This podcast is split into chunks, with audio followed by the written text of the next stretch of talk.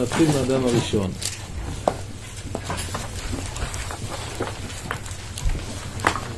אנחנו פוגשים אותו בפרק א', פסוק כ"ו. ויאמר אלוהים נעשה אדם בצלמנו כדמותנו. וירדו בדגת הים ובאור בשמיים ובבהמה ובכל הארץ ובכל הרמס הרומס על הארץ.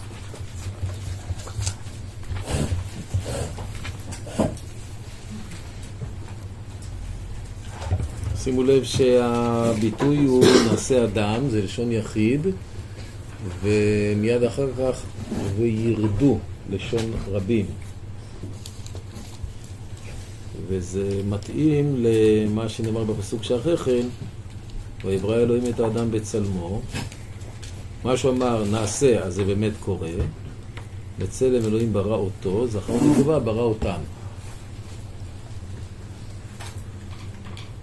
ויברך אותם אלוהים, ויאמר אלוהים פרו ורבו ומילאו את הארץ.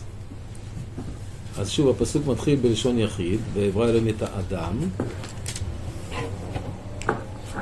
ואצל אלוהים ברא אותו, לשון יחיד, זכר ונקבה ברא אותם. אז אחד או שניים. אז המשמעות הכי פשוטה, שבאמת נבראו שניים. והשם אדם הוא שם על שניים, על זכר ונקבה. מה שאומר שכל אחד מכם עכשיו הוא לא בן אדם. נכון? זה מסקנה ישירה. וגם כל בת אדם שהיא לא, אין לה את הבן אדם שלה, היא לא אדם, היא חצי. כך, כך יוצא מתוך הפשט כאן. מושג אדם הוא המושג של זכר ונקבה. זה המשמעות של השם אדם. ולכן המעבר מלשון יחיד ללשון רבים הוא, הוא מאוד מובן, הוא פשוט, כי זה אחד שווה שניים, ושניים שווה אחד. למה אלוהים אומר נעשה להם מצלמים זה, זה שאלה שנייה. כי מה, מה המאפיין של האדם? שהוא בצלם ובדמות אלוקים. זו שאלה, מה זה צלם ומה זה דמות אלוקים? אה, זה כבר חז"ל התייחסו לזה, ואמרו שזה, הקדוש ברוך הוא רוצה ללמד אותנו לשון ענווה. אז לכן הוא אומר נעשה. כאילו מתייעץ עם פמליה של מעלה. יש בזה חידוש גדול, מפני שלפני כן אין לנו שום לשון רבים, לשון יחיד. אבל מצד שני, מצד שני, כשאתה מסתכל איך זה יתבצע, אז כתוב ויברא, לשון יחיד, לא כתוב ויבראו. לא נעשה, יש מרבים, ורק אומר ויברא. ואחר כך ביום עשות השם אלוקים ארץ ושמיים.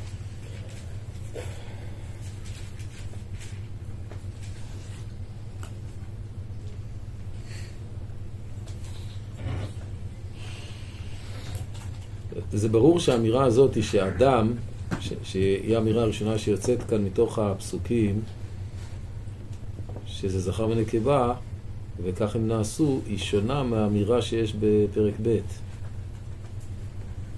פרק ב', פסוק ז', וייצר השם אלוקים את האדם עפר מן האדמה, ויפח בעפר ונשמת חיים ואדם לנפש חיה. ויקרא השם אלוהים בגן עדן מקדם, וישם שם את האדם אשר יצר.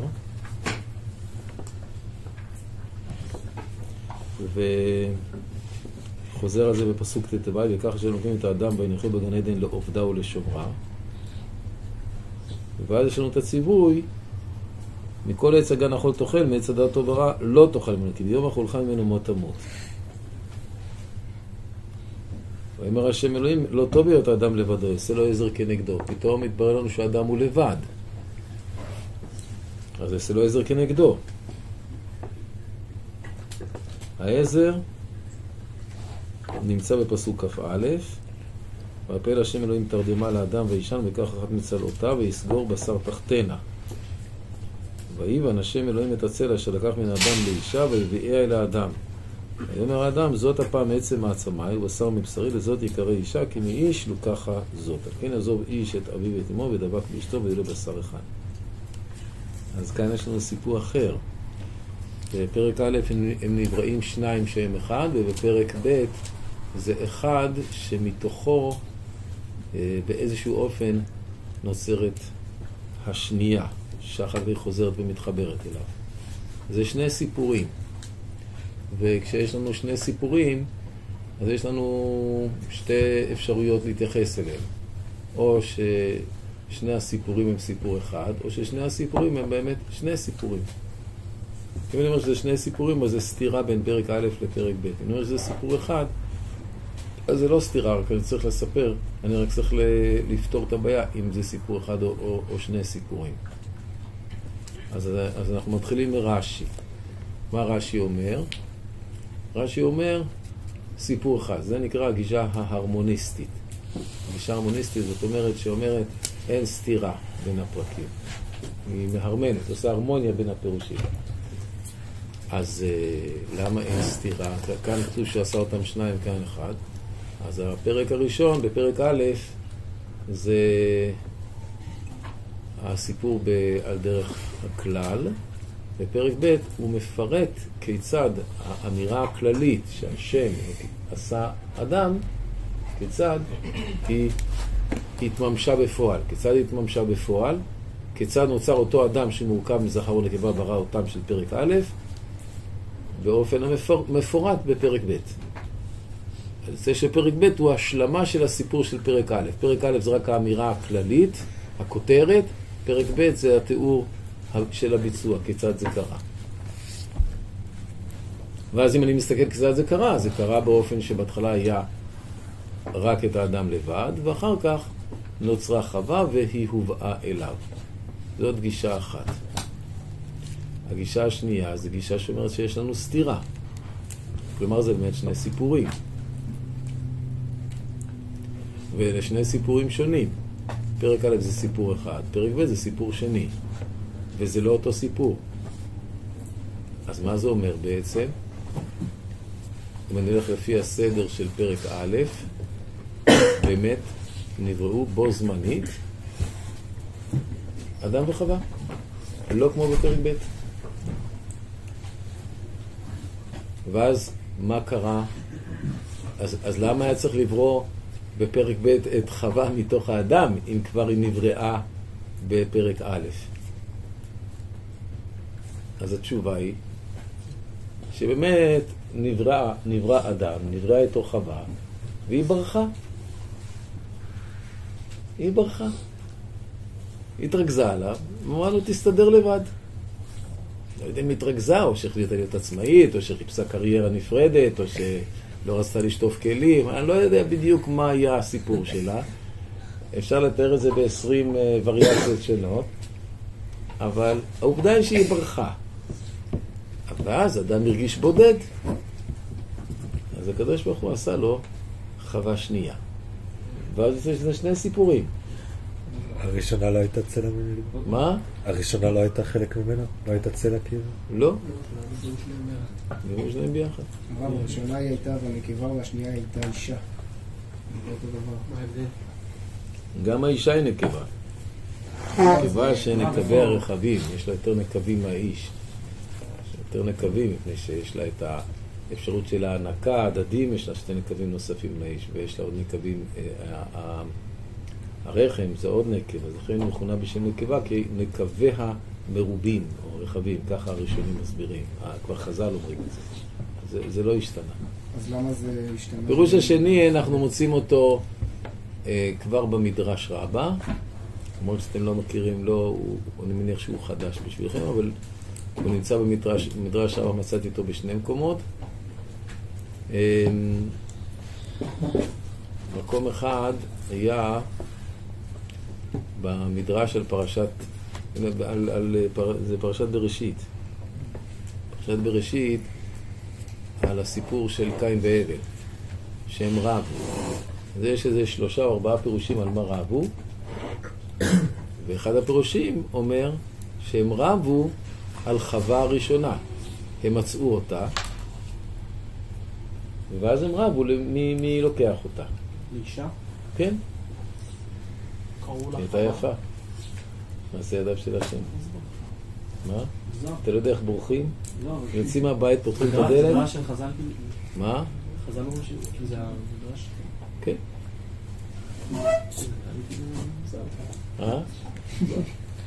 אה, כן, נכון, אבל גם היום זה קורה. מה זה מה זה מוזר? השם ברא אותם בשביל זה. בשביל מה? השם ברא את אדם וחווה בהתחלה, פרק א', כן. כדי שהם יהיו אחד עם השנייה, מה זה ברכה? היא החליטה שהיא לא רוצה. זה. מבינים את זה רק בגלל שכאילו בהתחלה היה כתוב שתיים אחרי זה אחד? נכון. אחרי כתוב שנבראו שניים, ואחר כך... אמרתי לכם, זה לא רש"י, זה מדרש, זה, זה דעות שונות. זהו, ויצא מהסיפור. מה? ויצא מהסיפור. נכון, היא חזרה עוד פעם אצל אה, קין והבל, למשל. הדעה הזאת מובאת, כמו שאמרתי לכם, הדעה הזאת מובאת בפירושי הגאונים, רבנו חננאל, וזו תקופה מאוחרת יותר, מדרש רבה זה תקופת חז"ל, וגם בזוהר. בזוהר גם כן מביא את הדעה הזאת.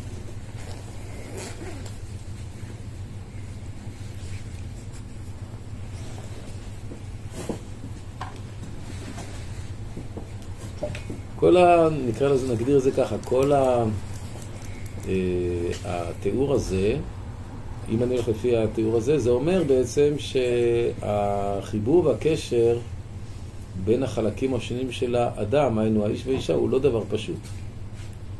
גם כאשר האדם נברא עם בת זוגו, הוא יכול לאבד אותה. אם היא אני לא, אנחנו לא יודעים למה היא ברכה. יכול להיות שהיא ברכה כי היא לא הייתה בסדר, יכול להיות שהיא ברכה כי הוא לא היה בסדר, יכול להיות שהיא ברכה כי שניהם לא היו בסדר, יכול להיות שהיא ברכה כי היא באה לה סתם, לא יודע למה. אבל העובדה היא עובדה.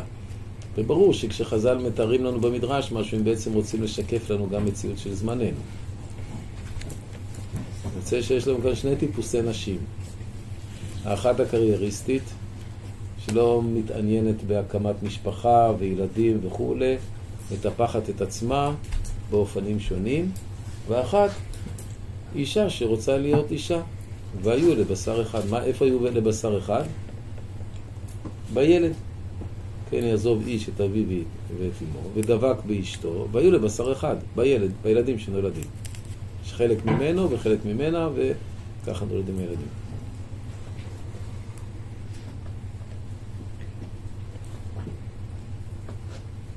אז אלה שתי גישות יסודיות. ברור שעל גבי הגישות האלה יש גישות נוספות שאומרות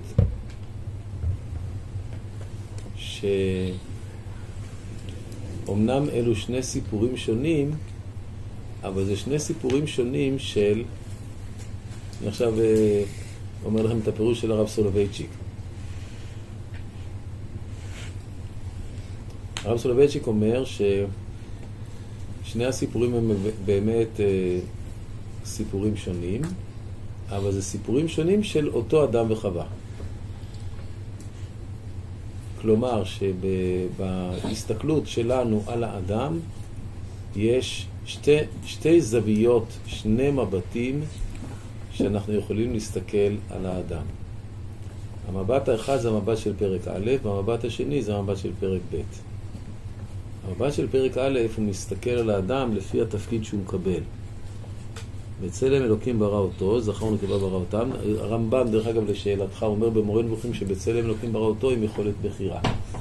שלאף אה, בעל חיים אין יכולת בחירה חוץ מאדם. וזה, וזהו צלם אלוקים. והוא מברך אותם ואומר להם, פרו ורבו ומילאו את הארץ וכבשוה. יש לכם תפקיד. לאדם ולאשתו יש תפקיד. מה התפקיד? פרו ורבו ומילאו את הארץ וכבשוה. הורדו בדגת הים ובעוף השמיים ובכל חיה רומסת על הארץ. זאת אומרת, יש כאן תפ... לאדם תפקיד של אה, הנהגה בתוך הטבע. הוא נכנס לתוך עולם של טבע, עולם הטבע הוא עולם שהוא פועל כמנהגו, וכפי הנראה יש מה לתקן ולשפר, ואכן הוא אומר, לה, אומר הקדוש ברוך הוא לאדם, התפקיד שלך זה איפה שאתה רואה סוג של תוהו ובוהו לא מתוקן, אתה צריך להפעיל את היכולות שלך, לשלוט במציאות ולתקן אותה, לסדר אותה, הורדו.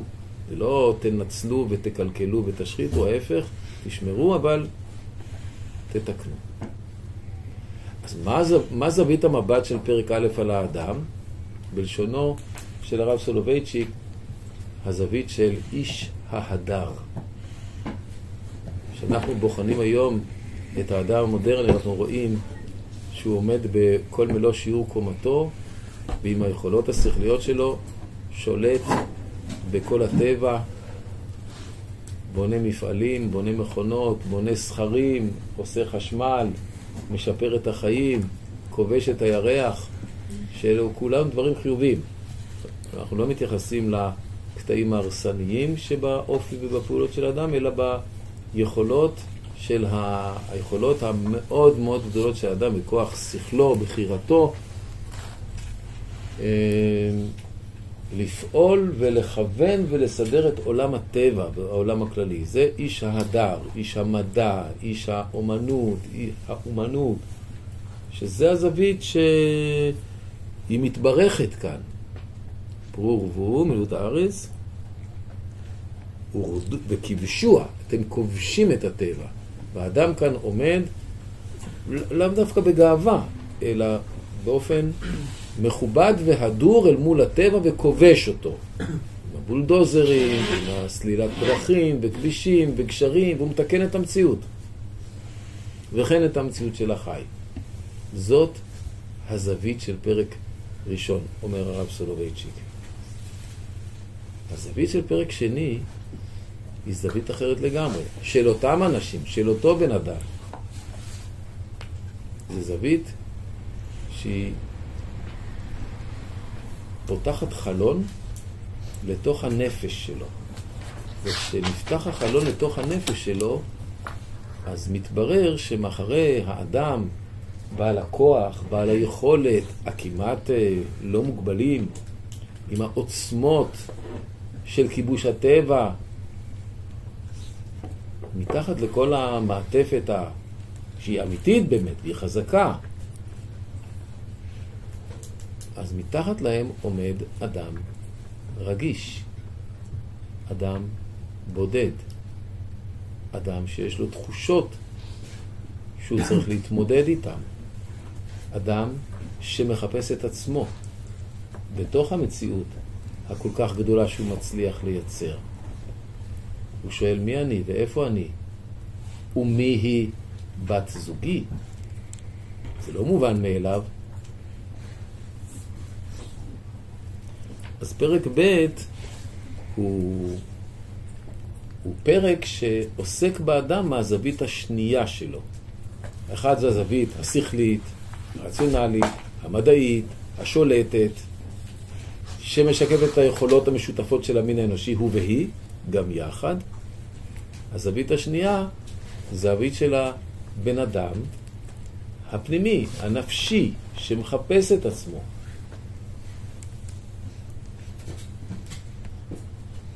וכשהוא מחפש את עצמו, פתאום מתברר לו שהוא לא מוצא את עצמו בתוך עצמו. והקדוש ברוך הוא רואה את זה, ואומר, לא טוב להיות אדם לבדו. האדם הזה לא אומר את זה, אבל הוא חש את זה. והקדוש ברוך הוא אומר, לא טוב להיות האדם לבדו, אעשה לו עזר כנגדו. עזר כנגדו, זה אומר שאתה, כמה שאתה מחשיב את עצמך כחזק, כמבין, כבעל יכולת, באמת מבפנים אתה חלש. אתה צריך עזרה. אתה צריך את הכנגדו, את החלק השני שלך, שתומך בך, שנותן לך שתי רגליים לעמוד על הקרקע, אתה לא עומד, או ארבע אם תרצו. כל האישה היא למטרת האיש. מה? שאנחנו אומרים שכל המטרה של האישה זה בשביל האיש. זו שאלה נוספת, כי עכשיו אנחנו לא דנים על uh, האישה לעומת האיש, אנחנו דנים על, ה, uh, על האדם באופן כללי. ואדם שהוא מורכב מהחוויה הגברית או מהחוויה הנשית שלו, במבט של פרק ב' זה ההתבוננות אל המציאות הפנימית, הרגשית, הנפשית, שהיא חסרה. וזה נכון גם לו וגם לה. לא, אבל פה בפרק זה כאילו האישה היא באה אליו. לא... נכון, אבל היא באה אליו מתוכו. נכון? היא נחתכת ממנו. שזה שוב מאוד מאוד uh, מעצים את המבט הבסיסי שעליו דיברנו בפרק ראשון, שאדם זה הוא והיא. זו ההתייחסות הבסיסית של המקרא, של התורה, של היהדות. ומבחינה זאת זה הבדל של 100, 360 מעלות, 180 מעלות מהתרבות המערבית. כי בתרבות המערבית, מה, מה, מה יחידת היסוד האדמית בתרבות המערבית? האנושית. מה? הבודד. הבודד, הבודד. או הוא או היא. זה יחידת היסוד. מה זה זכויות הפרט, לפי תרבות המערב? זכויות האדם. זכויות הפרט שלו או שלה, וחייבים להשוות אותם. ומה זה זכויות הפרט לפי התורה? זכויות של הממשלה? של הזוג, של המשפחה. אשתו בגופו. הי- אשתו כגופו, בעל כאשתו, אישה כבעלה. זה שני ביטויים מקבילים. זה, זה הסתכלות מהפכנית, זו הסתכלות שונה לגמרי. אין בודד בתורה, ביהדות. יש זוג, והזוג הוא לא זוג, הוא לא שניים שהולכים, החליטו ללכת ביחד ולשתף את החשבון בנק. זה אחד. שמחלק תחומים בפעילות שלו. זו הסתכלות מאוד מאוד שונה. יחידת היסוד, היחידה הקטנה ביותר האנושית, היא, האד... לפי היהדות, היא האדם שפירושו איש אישה. אין, חל... אין, ח- אין מעבר לזה, אין פחות מזה. אז מה אנחנו? אמרתי, אתה עוד לא בן אדם. נכון, אתה לא בן אדם, אתה בן אדם בדרך. חצי בן אדם, נכון. לא, ממש ככה, נכון. זה, וזה פשוט. לא רק אתה, גם כל הבחורות שעוד לא התחתנו, אז הם חצי בן אדם. ברגע שהם מתחתנים, זה לא פשוט לייצר עכשיו את האדם האחד, היחיד, ה...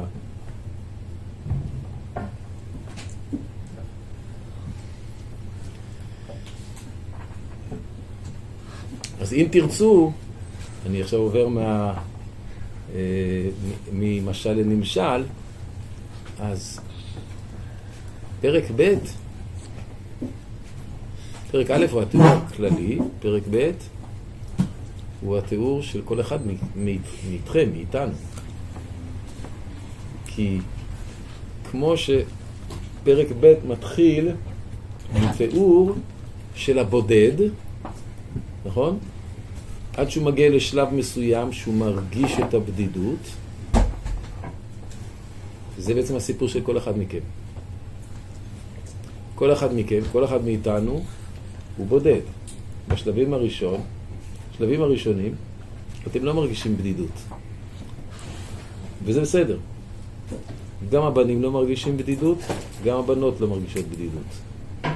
משלב מסוים, התפתחות נפשית מסוימת, בדורנו, אצל בנים זה מתחיל בממוצע בגיל 21, אצל בנות זה מתחיל שנה, שנתיים קודם לכן, הם פתאום, פתאום מר- מרגישים, הם מרגישים שהם בודדים. בתוך החברה הם מרגישים שהם בודדים. לא נוח להם כבר לבני ה-21, 22, 24, לא נוח להם לגור בפנימייה. הם רוצים את הקן הפרטי שלהם. אז אם הם מצאו והקימו משפחה נפלאה, הם לא הקימו, אז הם מתחילים לטפח להם לעצמם ממלכות, חדרים עם שטיחים, עם כל מיני קישוטים. שמונצים מכל הכיוונים, העיקר להרגיש בבית, להרגיש משהו היימיש, בימול ביידיש. ביתי, לפתח בית בלי בית. אבל זה נובע מתוך התפתחות של הנפש, שהאדם פתאום מרגיש לבד, בודד. שזה התיאור של פרק, פרק ב'. לא טוב להיות אדם לבדו. ומה בהתחלה? בהתחלה לא מרגיש לבד. פתאום הקדוש ברוך הוא אומר, אה, אני רואה שהוא מרגיש לבד. מצוין. עכשיו אפשר להביא לו תשע. לפני כן לא.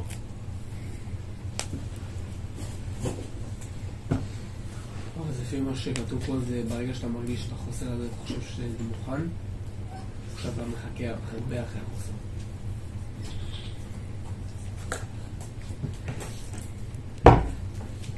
זו שאלה כבדה. לא, זו שאלה כבדה.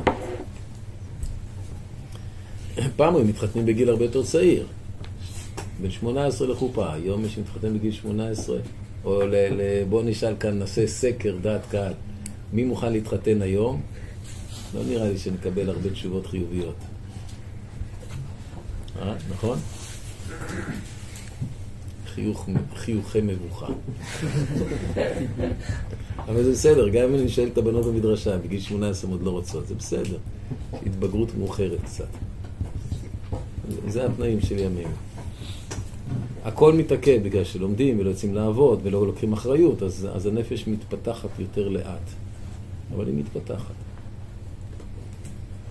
יש כאלה שגיל ההתבגרות אצלם שואף לכיוון, אה, עובר כבר את גיל השלושים ומתקרב לגיל הארבעים, ויש כאלה שלא מתבגרים בכלל. אני לא מדבר על הצרכים הפיזיים, אלה מתחילים מגיל 13 בערך, 13-14, לא על זה אנחנו מדברים, מדברים על התבגרות הנפשית, שאדם באמת אה, יכול, רוצה, מוכן לקחת אחריות על משפחה. הוא רוצה את זה, זה מתאים לו. אז אם תרצו, בעצם, אז אני פשוט עשיתי פיתוח נוסף למה שהרב סולובייצ'יק אמר. מה שעכשיו אמרתי זה לא הרב סולובייצ'יק. מה שהרב סולובייצ'יק אמר זה רק שפרק א' ופרק ב' הוא נותן לנו שני מבטים. המבט הנפשי, הרגשי, האימננטי בלשונו, הפנימי, זה פרק ב', איש האמונה הבודד, כשהמבט הראשון הוא המבט של איש ההדר. הוא נמצא באמריקה, הרב סולובייצ'יק, רואה את כל העוצמה של הקדמה, של המדע, של ההתפתחות וכל נושאיה עם ביטחון עצמי ללא גבולות, שום דבר לא עומד בפנינו, ומטיסים בשנות ה-60 כבר אה, חללית לירח. שאתם מבינים שבשנות ה-60 המחשבים שהטיסו את אפולו לירח, כל חדר המחשבים היה עם עוצמה חלשה, עשירית מהעוצמה שיש לכל אחד בפלאפון שלו. מבחינת, רק שתבינו עם מה, עם מה עשו את זה. ועשו את זה, עובדה. מה זה אומר שהאדם היה ראשון? מה? מה זה אומר שהאדם היה ראשון? יש הוכחות לזה שההומו ספיאנס קיים בעשרות אלפי שנים. מה זה אומר ש... היו אדם. זה הבריאה ממש אה, פיזית פתאום אה, קמו על האוויר שני בני אדם? אז עכשיו, עכשיו אתה שואל, אם אדם הראשון היה אדם הראשון, אז שהיו לפניו עוד כמה אדמים ראשונים. כן. אחרי שעשינו, שברנו את המיתוס של אה, חווה ואמרנו שהיו כמה, שתיים, אז אולי גם היה אדם שלא היה ראשון, אלא היו כמה אדם הראשון. אה, לא נדע, כי לא היינו אז. לא, יש הוכחות מדעיות. המהר"ל אומר משהו. אין שום הוכחה מדעית. יש ממצאים ארכיאולוגיים של אה, אה, אנשים שהם אה, באמצע בין קוף לבין בן אדם בכל מיני מערות. ולשלבי הביניים הם קור- קוראים כל מיני שמות לועזיים. האדם הניאנדרטלי והאדם הפלאוטלי ו- ועוד כל מיני שמות. זה נכון, יש לנו את הממצאים, כמו שיש לנו ממצאים על כל מיני בעלי חיים שהיו ואינם. ויש לנו כאן אה, כמה אפשרויות להתבונן. כפי שאמרתי, אנחנו לא יודעים מה באמת היה, אבל אנחנו יכולים להגיד שפרק א' של בראשית, שמתאר את הבריאה של האדם שאנחנו מכירים אותו, הוא הבריאה, וכשהבריאה נוצרה, לפני, נגיד לפי המסורת של חז"ל, לפני קרוב ל-6,000 שנה, 5,700, עוד מעט 800 שנה, כשהיא נוצרה, היא נוצרה עם כל השרידים השונים, בכל הכיוונים, כמו שכשהיא נוצרה, היא נוצרה עם הוודיות והימים והנחלים. וכשאתה מסתכל על אה, ואדי ואתה שואל איך ואדי נוצר, יבוא לך איש מדע ואומר בתנאים של ימינו, כדי שוואדי כזה י- ייווצר, אתה צריך אה, 20 מיליון שנה, שהמים יחפרו באדמה. הוא צודק, כן, אבל בתנאים של ימינו. אנחנו לא יודעים. זה מה שאמרתי, אנחנו לא יודעים. יכול להיות שהכל נוצר בבת אחת, וכשהוא נוצר, הוא נוצר באופן הזה. ולמה הוא השאיר את כל השרידים האלה? כי הוא רצה שיהיה אפשרות גם לאפיקורסים. לא רצה שיהיה אפשרות של בחירה מוחלטת, אפשרות אחת. אפשרות שנייה, שזה שרידים מעולמות קודמים שהוא ברא. העולם שלנו הוא מה שמתואר בפרק א' של בראשית. זה העולם שהוא ברא, שהוא דיבר. והאם לפני כן היו עוד עולמות? כן, יכול להיות. ומהעולמות האלה נשארו השרידים. וזה מפריע לנו מבחינה אמונית? לא. כי כבר חז"ל במדרש העלו את האפשרות הזו ואמרו מלמד שהיה הקדוש ברוך הוא בורא עולמות ומחריבן. אז למה הוא עשה את זה? צריך הרבה עיון. אבל עצם האפשרות הזאת היא, היא אפשרות שהיא קיימת. אפשרות אחת. האפשרות השנייה. אפשרות שלישית, לא שאני חושב שהיא נכונה, אבל אין לנו שום מניעה מבחינה, מבחינה דתית, מבחינה אמונית, להגיד שבאמת האדם הוא נוצר בצורה הדרגתית. אבולוציה כאילו? מה? אבולוציה? ו? אבולוציה? אבולוציה. כן, אין לנו בעיה להגיד שבאמת הייתה אבולוציה, כי בסך הכל אנחנו יודעים שהקדוש ברוך הוא אמר, נעשה אדם, והוא עשה את זה, ויברא אלוהים את האדם, אבל לא כתוב איך הוא ברא אותו. אז כשאתה אומר איך הוא ברא אותו, אתה יכול להגיד הוא ברא אותו בשנייה אחת, כי הוא אמר ויהיה, אתה יכול להגיד הוא ברא אותו במאה מיליון שנים. אין בזה נפקא מינה גדולה. כי אנחנו לא דנים במאה מיליון שנים, אנחנו דנים מהרגע הזה שאדם הגיע למדרגה שלנו, שיש לו שכל, בחירה ואחריות, ויש ממנו את התביעה המוסרית, שמור את המצוות, תהיה מוסרי, אם תעשה זה תקבל שכר, ואם לא תעשה תקבל עונש. לכן, מה שנקרא, זה שייך להיסטוריה הלא לא רלוונטית. אבל אם אתה שואל, מה קרה ואיך קרה, אני לא חושב שזה קרה כך דרך אגב. אבל זה לא משנה, זה לא מפריע. אתה מבין? מבחינה דתית, מבחינה רוחנית, אמונית, לא, התיאוריה של, של דרווין לא מפריעה לנו. אין לנו שום בעיה לקבל אותה. ואני גם יכול להסביר על פי העיקרון הזה גם כן את הסיפור של ספר בראשית. אז אה, נניח לצורך העניין. בהמשך של פרק ג' כתוב שהם שניהם היו ערומים ולא התבוששו. אז מה זה אומר? שבהתחלה הם היו ברמה תרבותית נמוכה. עברו אי אלו עשרות אלפי שנים, הגיעו למסקנה שצריך להיות יותר תרבותיים, אז החליטו להתלבש. קיבלו שכל. וזה הפירוש שהם אכלו מעץ הדעת. אפשר לומר כך? כן. זה טוב? לא בטוח. או אני גם יכול להסביר את כל פרק ב' על הציר הזה, ולומר, האישה הייתה גם בהתחלה, אבל בהתחלה אדם לא רצה להתחתן. האם היו לו צאצאים? כן, כמו שלכלבים וחתולים. האם אצל כלבים וחתולים יש חיי משפחה? לא. לא. אבל יש להם יצרים? כן. כשמגיע עונת הזיווג, מזדווגים, וכך נולד הדור הבא. אז יכול להיות שכך גם כן היה אצל אדם וחווה. ומשלב מסוים האדם, כמו שאמרנו, עברו אי אלו עשרות אלפי שנים, הדעה שלו התבגרה, התפתחה. אז הוא אמר, זה לא תכלס ככה, אני בן אדם מכובד, אני רוצה אישה קבועה. מהיום אני בוחר, כל אחד בוחר לו אישה קבועה, לזאת יקרא אישה, כי מאיש לוקחה זו, הכן עזוב איש את אביו ואת אמו, ודבק באשתו, ויהיו לבשר אחד. התבגרות הדעת האנושית החברתית התרבותית. אפשר להגיד את זה? כן. מה באמת היה? לא יודע. אגב, לפי זה יוצא שההבנה של הערך המשפחתי היא יותר בסיסית מאשר הערך של ההתלבשות. כי זה קדם, לפחות בסיפור. יכול להיות הרב שהם... אה, אז לפי זה, רק נשלים את המשפט, יוצא שהיום בחברה המערבית המודרנית, הנאורה עם א', אז uh, יש נסיגה לאחור. כי גם הערך המשפחתי הולך ומתבטל, חוזרים אחורה, נעשים עם פחות תרבות, וגם הערך הלבושי הולך ומתבטל. לא לגמרי, אבל... זה רק היה מה שנקרא הערה עם חיוך. יכול להיות שהם הראשונים עם אה, קשר עם הקדוש הוא. מי? אדם, אדם. יכול להיות. שלפני כן הם לא היו במדרגה שהיו יכולים להיות בתקשר עם הקדוש ברוך הוא. יכול להיות. מה, שניסיתי להסביר הוא שבכל הסתירות בין הדת לבין המדע, יש לך, ועכשיו, הדגמתי את זה. מה שעכשיו אני אומר זה דבר עקרוני. בכל הסתירות שבין דת למדע, יש לך אה, כמה אפשרויות אה, של התייחסות. האחת, הסתירה נובעת כתוצאה מזה שהמדע לא נכון. זאת אומרת, יש הוכחות מדע, מדעיות, אתה אומר לך, שום הוכחה מדעית אין לך. יש רק ממצא ארכיאולוגי, זה לא הוכחה.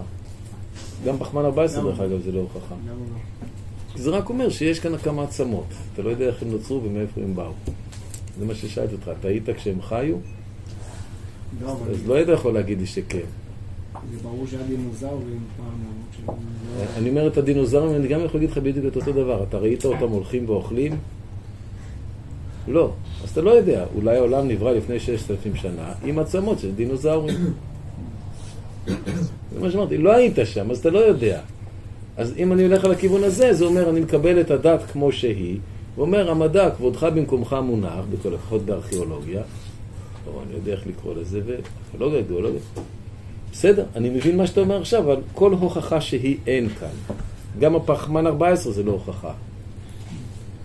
כי פחמן 14, מי שיודע מה ההוכחה, כולם מכירים את ההוכחות האלה? יודעים לתארך את זה לפי זה? מתארכים גיל של אה, כל מיני מוצגים לפי אה, רמת ההתפרקות של הפחמן 14, שיש לו התפרקות בקצב אה, איטי ידוע מראש.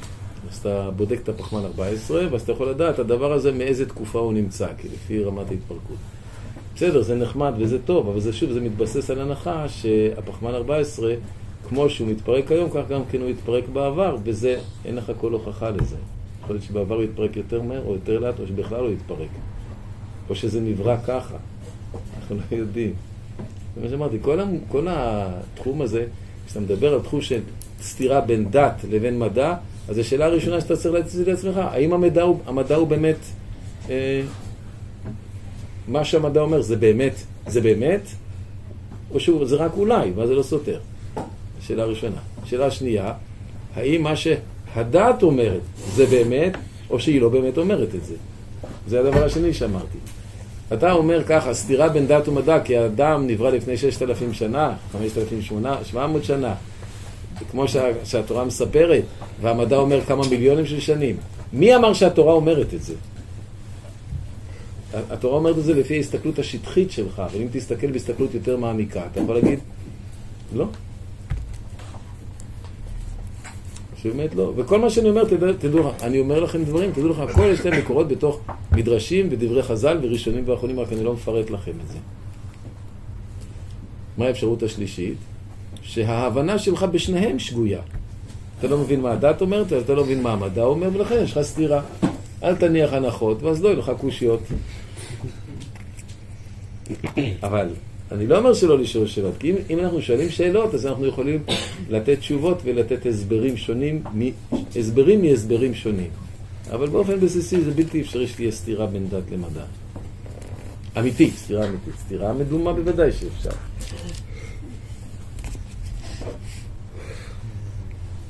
טוב, אז נתנו זווית ראשונה על עצם הקיום של אדם הראשון, כיצד הוא נוצר,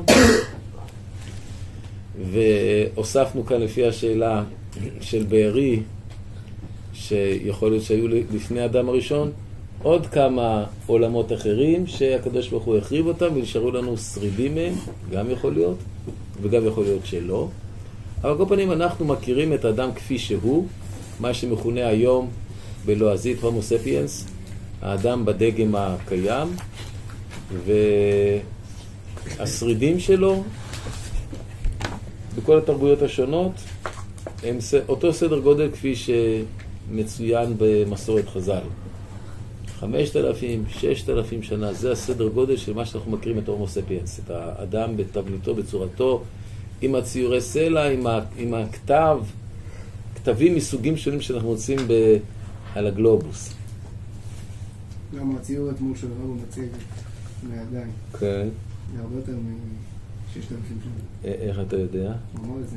זה שהוא אמר זה לא אומר שזה באמת ככה, זה רק אומר שהוא אמר. הוא היה שם כשסיפרו את זה? אני לא הייתי. אני יכול לעשות לך את אותו ציור גם היום ולהגיד זה מלפני עשרת אלפים שנה. אתה תוכל להוכיח אחרת? לא תוכל. מה אתה מפחמן 14? לא, זה נחמד, אבל אה, בסדר, זה מה שנקרא מדע הספקות, זה, זה פחות. אגב, גם אה, מדעים אחרים, אנחנו מבינים שההבנות שלנו הן מוגבלות לפי מה שגילינו עד כה. המדענים האמיתיים הם ענבים. ובמשך כל תקופה, וכמה שאדם מתקדם יותר, אז הוא רואה שצריך יותר ענווה בשביל להבין את פלאי וסתרי הבריאה. בסדר, אנחנו ענווה, מה שאנחנו מבינים, אנחנו מבינים.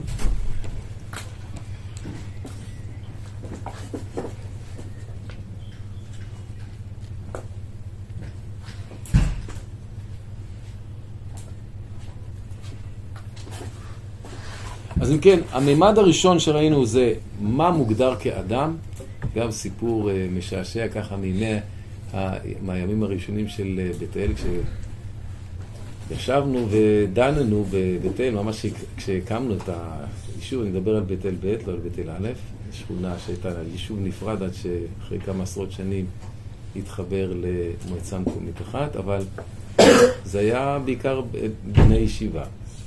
אז דנו בשאלה איך, איך מכריעים. איך מכריעים? אמרנו שצריך לעשות אספה, ואיך מכריעים? למי יש קול באספה? בסוף ההחלטה הייתה שיש קול לא לכל חבר וחברה ביישוב, אלא יש קול רק למשפחה. כל משפחה יש לה קול אחד בנושאים שצריך להחליט בהם, מצד אחד. מצד שני, המשפחה יכולה לבחור מי מתוכה יבוא וירים את היד או את האצבע שלו.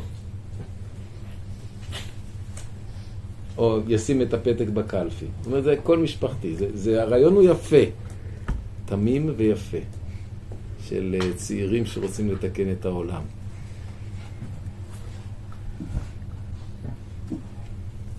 לפני שקמה המדינה, הרב קוק אמר זכות בחירה רק לגברים, לא לנשים. את זה. היום ברור שיש זכות בחירה גם לגברים וגם לנשים, כי ככה העולם נוהג. אה, טוב, אחר כך היה דיון, ואם יש אספות חברים, אז הוחלט שהאספות שבהן מתווכחים יהיו רק אספות של גברים. כי מה פתאום שנשים גם אם ישתתפו באספות? זה לא צנוע, זה לא מכובד, מה? התחילו לצעוק אחד על השני, לפעמים באספות צועקים. טוב, שמעו את זה אנשים, עשו אספה ואמרו, בסדר, ואנחנו נעשה אספה של נשים. אמרנו, מצוין. אספה של נשים, כמו שנאמר, גם ושתי המלכה עשתה משתה בית הנשים.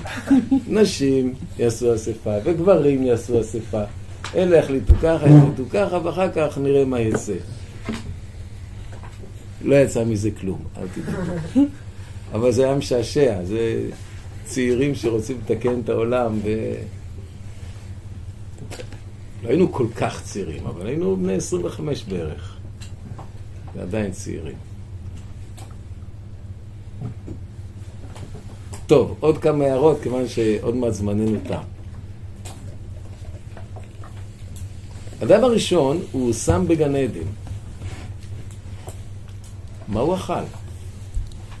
אנחנו יודעים שהוא לא היה לבוש. וזו סוגיה בפני עצמה, שעליה אני לא רוצה להתייחס. נחלק את השיעור שלנו באדם הראשון לשניים. הסוגיה הזאת של הלבוש של אדם הראשון נשאיר לשיעור הבא. למה הוא לא היה לבוש ולמה אחר כך כן היה לבוש. ומזה ננסה להסיק מסקנות גם לתקופתנו. האם צריך להיות לבושים או לא צריך להיות לבושים. מה זה גן עדן ש... של האדם הראשון? זו שאלה מצוינת, אבל זה לא הנושא שלנו. זה צריך נושא בפני עצמו. אז עוד שיעור. כן. מה זה גן עדן? זה נושא מרתק, אין ספק, אבל, אבל אנחנו מסתכלים על הבן אדם. מה הוא היה צריך לעשות, הבן אדם הראשון, בפשט? זה בינו לבין אשתו, נכון? ולכבוש את הארץ. לעובדה ולשומרה. זאת אומרת, הוא היה צריך להשגיח על הגן. אני לא יודע מה בדיוק היה צריך לעשות שם. אבל כתוב לעובדה ולשומרה. לשומרה הכוונה לשים לב שלא יהיה שם דברים שהם לא טובים. אם קורים דברים לא טובים, שים לב, בשביל זה יש לך שכל ותשים לב. לעובדה, תעבוד.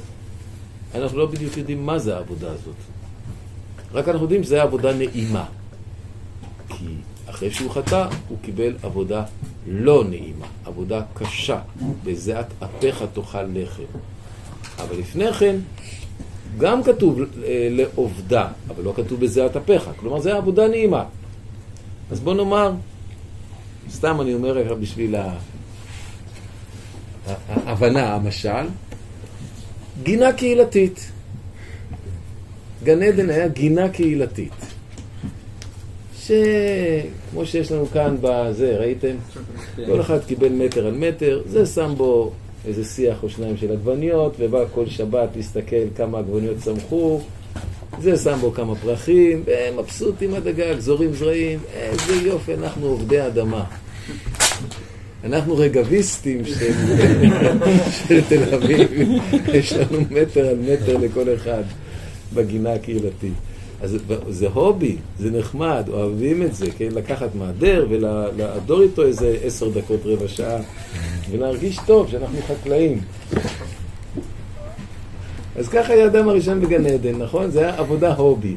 אחר כך כשהוא קלקל, הוציא אותו החוצה, אמרו, בקוץ ודרדר תצמיח לך, בזה התהפך תאכל לחם, עוד צריך לעבוד מצאת החמה, צאת הנשמה. אבל זה לא היה עבודה ראשונה. פשוט אני עושה השוואה לפי מה שכתוב. העבודה הייתה תענוג, העבודה הייתה הנאה, העבודה הייתה שמחה. זה מה שנקרא, לעובדה ולשונה. יפה. מה הוא אכל אדם הראשון? זאת אומרת, שהוא היה צמחוני. מסכימים איתי? טבעוני. אני לא יודע מה ההבדל בין צמחוני לבין טבעוני, אבל אמרתי צמחוני כי הוא אכל אה, מפירות הגן, כי זה מה שכתוב. כל עץ הגן, נכון? מה הוא אומר לו? הנה נתתי לכם, אני קורא בפרק א', מצד אחד הוא רודה בדגת היום ובעוף השמיים, מצד שני לא כתוב שהוא אוכל אותם, הוא רודה בהם. אז מה זה רודה? מנהיג אותם, שולט בהם. ויאמר אלוהים, הנה נתן לכם את כל עשב זורע זרע אשר על פני כל הארץ, ירקות, ואת כל העץ אשר בו פרי עץ זורע זרע לכם יהיה לאוכלה. אז האנושות התחילה בתור צמחונית. האכילה של בשר התחילה רק עשר דורות יותר מאוחר, בזמן נוח, לאחר מבול, הקדוש ברוך הוא אומר, בואו נדפדף לפרשת נוח, שם אנחנו מוצאים שהוא אומר לו צא מן התיבה, הרב בפסוק ל' אומרים שהוא כן לו אוכלה. מה? ולכל חיית הארץ ולכל עוף השמיים ולכל רמס על הארץ, אשר בו נפש חיה, כל ירק עשב לאוכלה. נכון. כל נפש הזה, כולם יאכלו ירק עשב. לא רק אתה, גם הם. וזה מה שישעיהו הנביא אומר, וארי כבקר יאכל תבן. מרגע שאדם ניתן לו האפשרות לאכול בשר, אז גם uh, החיות התחילו לאכול בשר, אבל ב- כשנבראה הבריאה, הם לא אכלו בשר. וגם גם לעתיד לבוא לא. אנחנו לא יודעים מבחינה אה, פיזיולוגית כיצד זה יקרה, כי טורפי הבשר הם כבר מותאמים לזה. בסדר, יש עוד כמה קושיות שאנחנו לא יודעים, אבל אנחנו רואים שהמציאות כולה התחילה רק מ... אז אדם הראשון היה צמחוני. לעתיד לבוא אנחנו גם נהיה? לפי החזון הצמחוני שלנו. זו שאלה, שאלה מעניינת. התשובה לא ברורה. אבל יש מדפסות תלת מימד. מה? צריך... כן, ממש בעשר דקות שלפני שבאתי לשיעור, אז הסוג, הסוגיה שעסקתי בה הייתה מה שנקרא בשר מתורבת. בשר מתורבת הכוונה בשר שעושים אותו במפעל, אבל לא, מ, לא מבהמות, אלא אה, מפתחים אותו בצורה מלאכותית, בשר מלאכותי. מה דינו? אם הוא בשרי, חלבי או פרווה. זו שאלה מאוד מעניינת, נכון? ראיתי שבערוץ 7 הרב לאו אמר שזה. נכון. הרב לאו הוציא, הרב לאו, מ- הרב, הראשי, לאו, הוציא על זה מסמך, קראתי בדיוק את המסמך שלו. זה די, מסקנה די דומה למה שרבנים אחרים. וזה- מה? למה שילך על לא יודע. אפשרות. אני אמרתי את האופציה, לא אמרתי את זה. אני יודע שיש תלמידי חכמים גדולים שאומרים שצריך לדון בזה כבשרי. אבל זה לא הנושא שלנו, זה נושא אחר. רק, אה, אז זאת אומרת שיכול להיות שלעתיד לבוא יהיה לנו בשר פרווה, ואז אין בעיה. אולי זה כמו העוף. מה? אולי זה כמו העוף שיהיה קשה להבדיל. לא, לא, זה יהיה בשר עם רקמות אה, של בשר. כאילו, אתה יודע להבדיל ב... זה יהיה בשר לכל דבר. זה כבר עכשיו. בשר? יש כן, כבר כן. היום. אז איך בן אדם נגיד במקרר יבדיל? אז לא. אותו עניין כמו שהפעם עם העוף. לא שהם לא הבדילו בין הבקר לעוף. אי אפשר להבדיל. יש כאלה כבר היום שמכ- שמכינים, אתה לא יכול להבדיל ביניהם. נו, אז זה מה שאני אומר, אני אסביר את זה עוד פעם. מי שקונה בשר מתורבת. זה פרווה. לי. פעם היה אסור בקר, ואז גם חז"ל הוציאו שאסור גם עוף, עם חלב, נכון? כי פעם לא ידעו להבדיל בין בקר לעוף. אז גם כיום, אולי אפשר להגיד שהבקר, אתה לא תוכל להבדיל בין בקר מתורבת לבקר מחיה. אז בגלל זה אתה לא תדע מה לאכול עם חלב ומה אם לא. אז זה אותו, אותו עניין. אז לא תאכל לאכול עם חלב, וזהו. כן, אבל זה אומר שזה בשרי. זה אומר שהבשר המתורבת הוא בשרי. כל שאר הטדים. שנגזור עליו, כן. ברבנן. אתה מציע לגזור עליו. יכול להיות, אבל אם זה באמת יתפוס תאוצה ויהיה כמו שצריך, אז אה, יפסיקו לשחוט בהמות. כי זה מאוד לא אקולוגי. אומרים שהחור באוזון זה מהגרפסים של הפרות. קראתי מחקר על זה. לא יודע אם זה נכון או לא, אבל זה מצחיק בטוח. כן, קראתי ככה. יש, אתם יודעים, הירוקים, אין להם, אין להם שום עכבות. מגייסים הכל, אפילו את הגרפסים של הפרות לטובתם, לטובת יערות הגשם.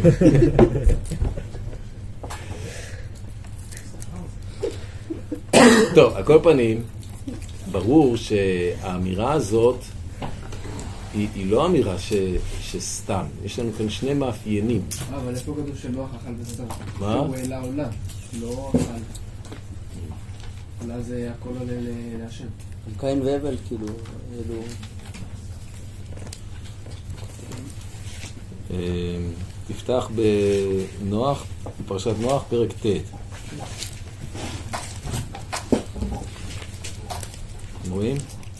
כשהוא יוצא מהתיבה, אז אה, השם אומר לו, מערכם וחקרים אחד כל עוף השמיים. פסוק ג' כל רמס אשר הוא חי, לכם יהיה לאוכלה, כירק עשב. נתתי לכם את כל. ירק כסף זה היה בפרשת הבריאה לאדם הראשון, בגן עדן. אך בשר בנפשו דמו לא תאכלו. כלומר, את הדם, כשהדם נמצא בתוך הבשר אתם לא אוכלים. אבל אם אתם מוציאים את הדם בבשר, אז, אז, אז זה, זה מותר. הנה. כל רמס אשר הוא חי, לכם יהיה לאוכלה. כל בעלי החיים ניתנו לאוכלה. לנוח לא היה עדיין חיות טהורות וטמאות, זה רק לעם ישראל. נוח היה מותר לו לאכול הכל, עד היום. הגויים אוכלים הכל. אני חושב שיש לזה משמעות, לשני שני העובדות שציינתי יש משמעות מאוד עמוקה.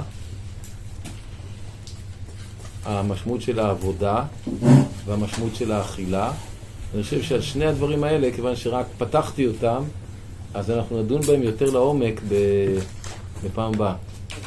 בסדר? מה, כשאנחנו מדברים על האדם, מה בעצם האדם צריך לעשות במהלך היום? אנחנו יודעים שהוא עובד, אבל איזה עבוד, מה היה מהלך העבודה של האדם בגן עדן ומה אחרי החטא? ומה זה אומר לגבינו ביחס לעבודה?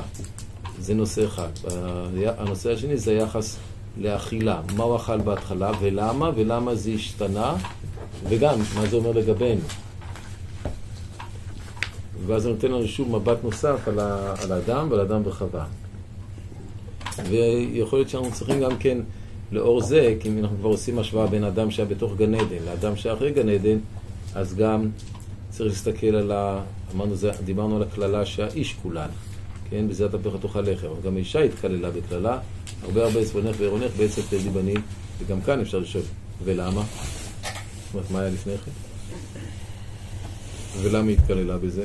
הרי זה לא סתם, יש לזה משמעות, משמעות עמוקה. אז בעצם, אחרי שדיברנו על עצם בריאת האדם, עכשיו אנחנו מדברים על אה, תנאי החיים של האדם. אופן החיים של האדם, שזה, כמו שאמרנו, עבודה, נושא אחד שפתחנו אותו, אכילה, נושא שני שפתחנו אותו, וביגוד, נושא שלישי שהזכרנו אותו אבל לא עסקנו בו. למה בהתחלה הבן אדם היה ערום והיום לא? אתם יודעים הרי שגם היום יש כאלה שאומרים בוא נהיה כולנו ערומים. נודיסטים. כן, נודיסטים בכל מיני מקומות ועוד כל מיני דברים כאלה.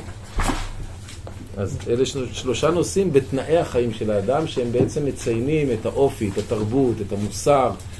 אה, אם אנחנו נבין אותם לעומק אז אנחנו נבין מה המכוונות של המוסריות של האדם באופן כללי, האדם הראשון וממילא אלינו.